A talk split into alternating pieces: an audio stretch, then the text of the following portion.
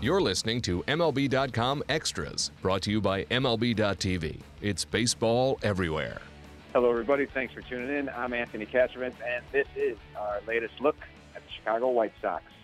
We are joined, as we are each and every week, by our friend Scott Merkin, who is still celebrating Michigan's comeback win over Colorado. Merck, have you come down from that Rocky Mountain high? Yeah, you know, I, I have a habit of, uh, as you know from knowing me, Anthony, a little, little neurotic, a little, uh, uh, you know, uh, doom, doomsayer, and I declared that game over probably six times in the first quarter. So I'm glad they, uh, I'm glad they came back and won and stayed unbeaten in what could be a very interesting uh, college football season for sure.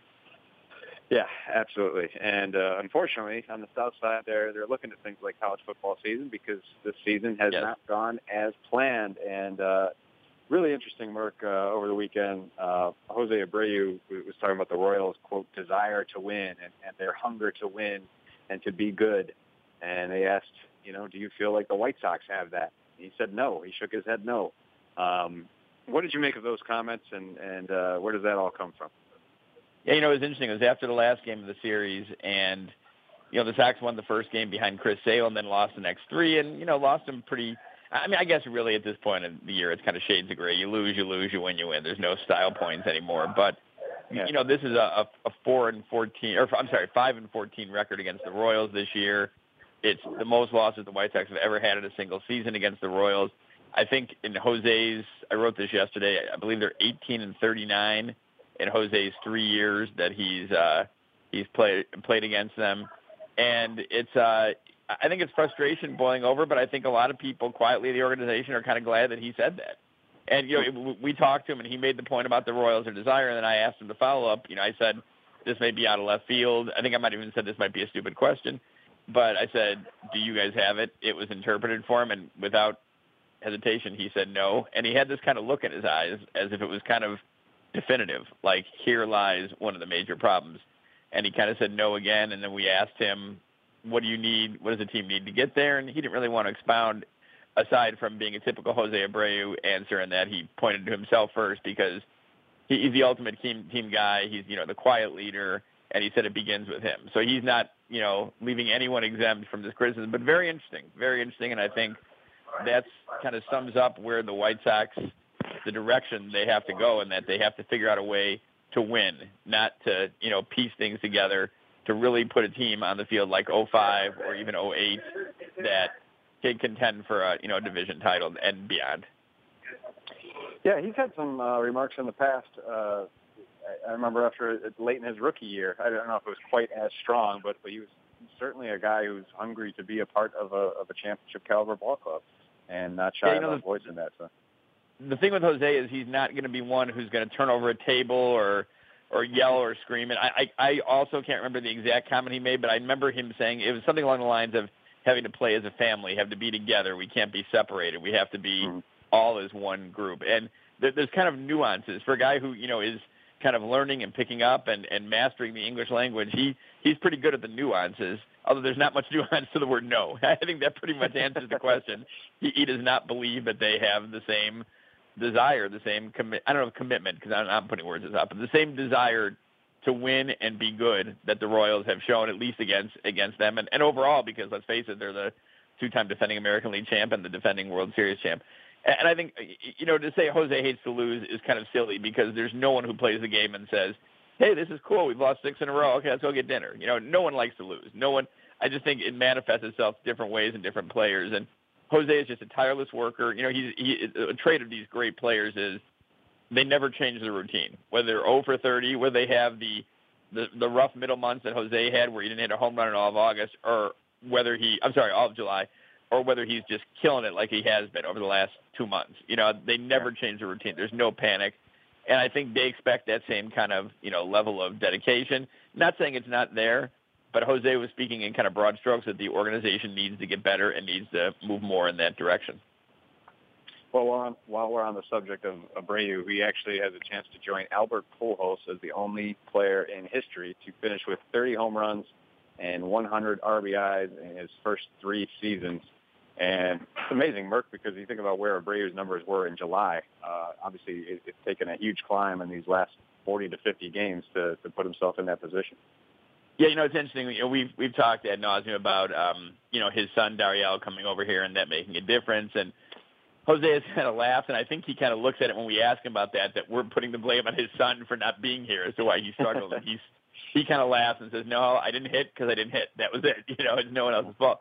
But I think what we're saying is, eh, you know, eh, you're a father, Anthony. It just it just kind of lifts lifts your spirits when he hadn't seen his son in three years Sure. and now he arrived, and I think it kind of coincided when he knew he was coming that the turnaround started. And remember, this, this year was the first time that he actually saw him, and then had to leave him, you know, in the time that he's been playing for the White Sox, where he went to uh, Cuba with the Major League um, Goodwill Tour over there in December. So I think that makes a difference. But I think he, you know he also said he's made some mechanical adjustments, and, he, and he's chased less pitches out of the zone. That's one thing. When you know Jose's off target, you'll see him chasing that pitch on the outside corner and kind of flailing at it.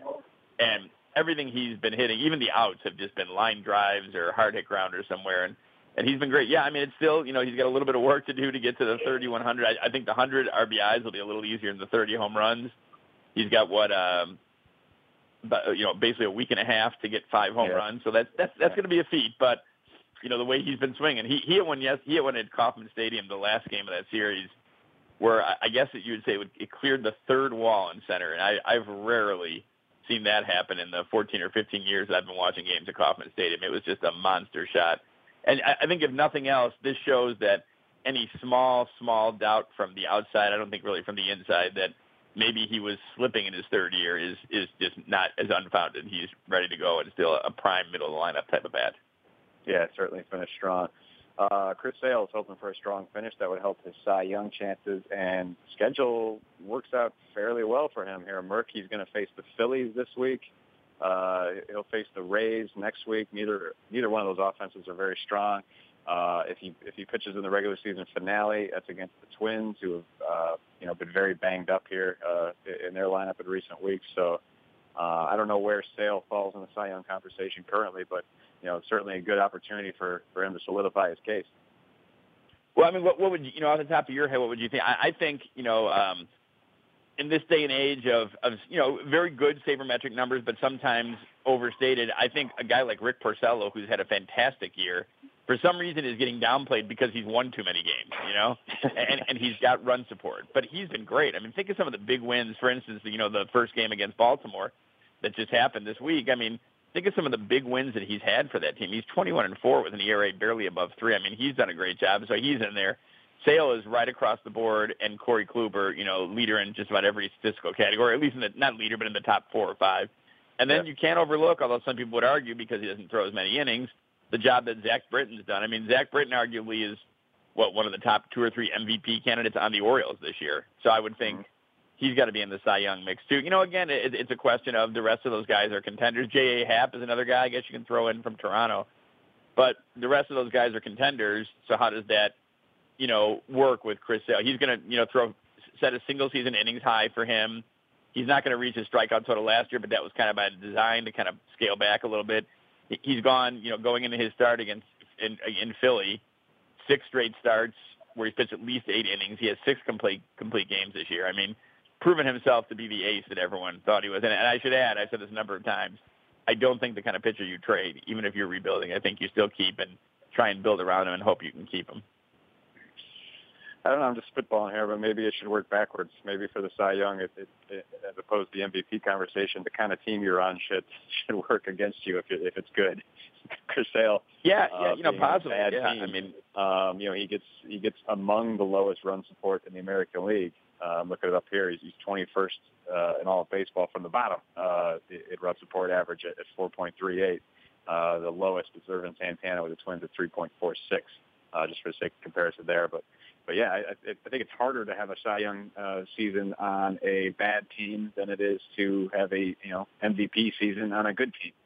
So well, look, uh, look at. I mean, I'll give you w- one example of a game, and I'm not trying to, you know, single out David Robertson, but there was a game right out, out of the second half. They uh, they got swept by Anaheim, and then Sale started the first game in Seattle. He threw eight innings. He allowed one hit, shutout ball.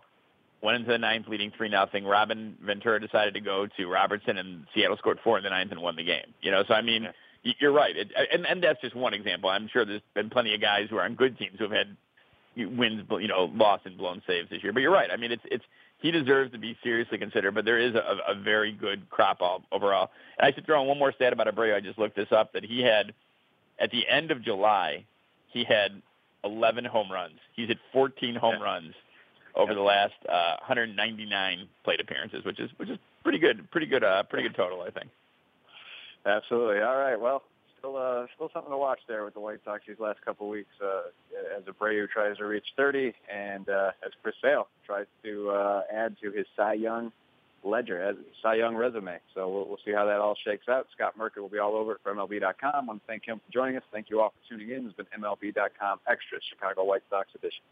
MLB.tv Premium, the number one live streaming sports service, is celebrating 13 years. Watch every out of market regular season game live or on demand in true HD. Real time highlights, live look ins, pitch tracking widget, and more. MLB.tv Premium includes a free At Bat 15 subscription. Watch live baseball on over 400 mobile and connected devices. Watch at home, in the office, or on the go every night on every device. Blackout and other restrictions apply. Visit MLB.tv for details.